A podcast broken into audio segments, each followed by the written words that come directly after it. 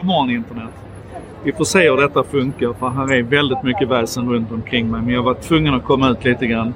Och det har faktiskt lite grann med dagens tema att göra. För jag tänkte att en sak idag skulle handla om det här med arbetstid och arbetsvecka och effektivitet och arbetsmiljö. Så det är ett jäkla liv här. Vi får se om det lirar. Poängen är i alla fall att Microsoft har gjort ett test i Japan nu. Men innan jag berättar om det så vill jag börja redan 2007 när Tim Ferriss skrev sin bok 4 Hour Work Week. Som handlar om hur du genom att vara hypereffektiv, eh, leja ut allting som inte du absolut borde göra, stänga av alla in-kanaler och så vidare, kunde komma ner i en, en fyra timmars arbetsvecka.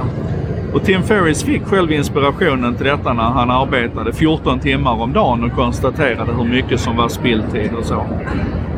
Jag har testat att leva efter Tim Ferris gospel och för mig funkar det inte. Jag blir dum i huvudet av att stänga in inflödet på det viset som han tycker att man ska göra. Och det är så oerhört mycket som inte funkar i, den, i det sammanhanget för mig. Men det finns ändå någonting i det som är intressant runt vad som händer när vi tvingas att vara maximalt effektiva. Vad väljer vi att sluta göra? Vad väljer vi att fokusera på? Vad är det egentligen som är kärnan i ditt jobb? Och då blev jag glad nu när jag läste, det var en nyhet på, jag läste den i The Guardian faktiskt idag, om hur Microsoft i Japan har testat att med alla sina 2300 anställda gå ner på en fyra dagars arbetsvecka. Man skippade helt enkelt fredagarna under, under fem veckor. Och det man kan konstatera då, man kallar det här för Work Life Choice Challenge Summer 2019 och jag tycker det är så bra benämningen. Men i alla fall, jag måste säga, på tal om det här med work och life och så här, ni vet ju att jag tänker att vi ska inte skilja på arbetstid och fritid utan vi ska skilja på tråkig tid och rolig tid. Och det är någonstans centralt i hela min, hela min liksom, princip runt det här. Men alla är inte som jag, så låt oss titta på vad man kom fram till hos Microsoft i, i Japan. Då. Eh, man kunde konstatera att man minskade alltså arbetstiden med 20% Man strök fredagarna. Men effektiviteten gick upp med 40% 40% upp. Man kunde också konstatera att de anställda tog 25% mindre ledigt. Man behövde ju inte det för man hade redan fredagen ledig. Elektricitetsanvändningen, alltså strömförbrukningen, gick ner med 23% Man skrev ut 59% färre papper.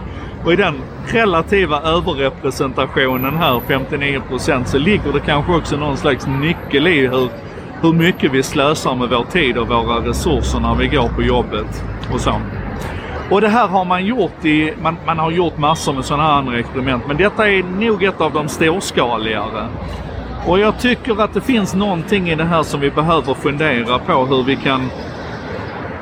Jag har ju gjort en, en bloggserie med Bredband2 här nu där jag har pratat om hur vi kan använda digitaliseringen för att bli vårt bästa jag. Och att fundera på hur mycket det finns i våra arbetsdagar som egentligen är fullständigt repetitiva, jag ska inte säga meningslösa, men dåliga arbetsuppgifter som vi skulle kunna leja ut till en maskin istället. Hur mycket det finns som är repetitiva arbetsuppgifter som vi skulle kunna hacka ihop ett skript som hjälpte oss att göra istället.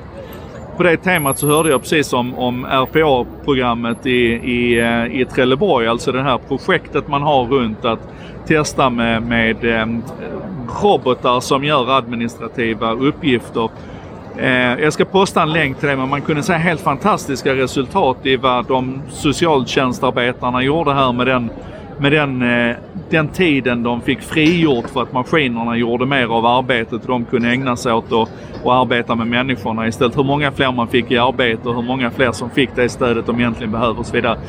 Och Alltså long story short, jag sitter på en gata i Madrid här och det är stökigt runt omkring och sånt.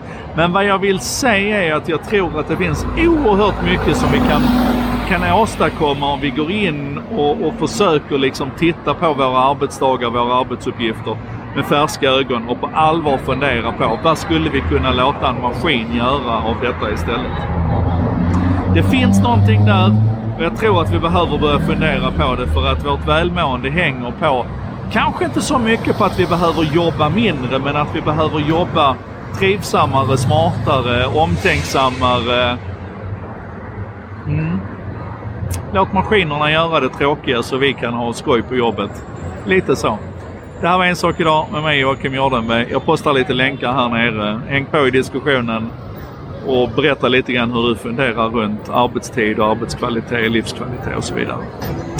Vi hörs. Stop recording.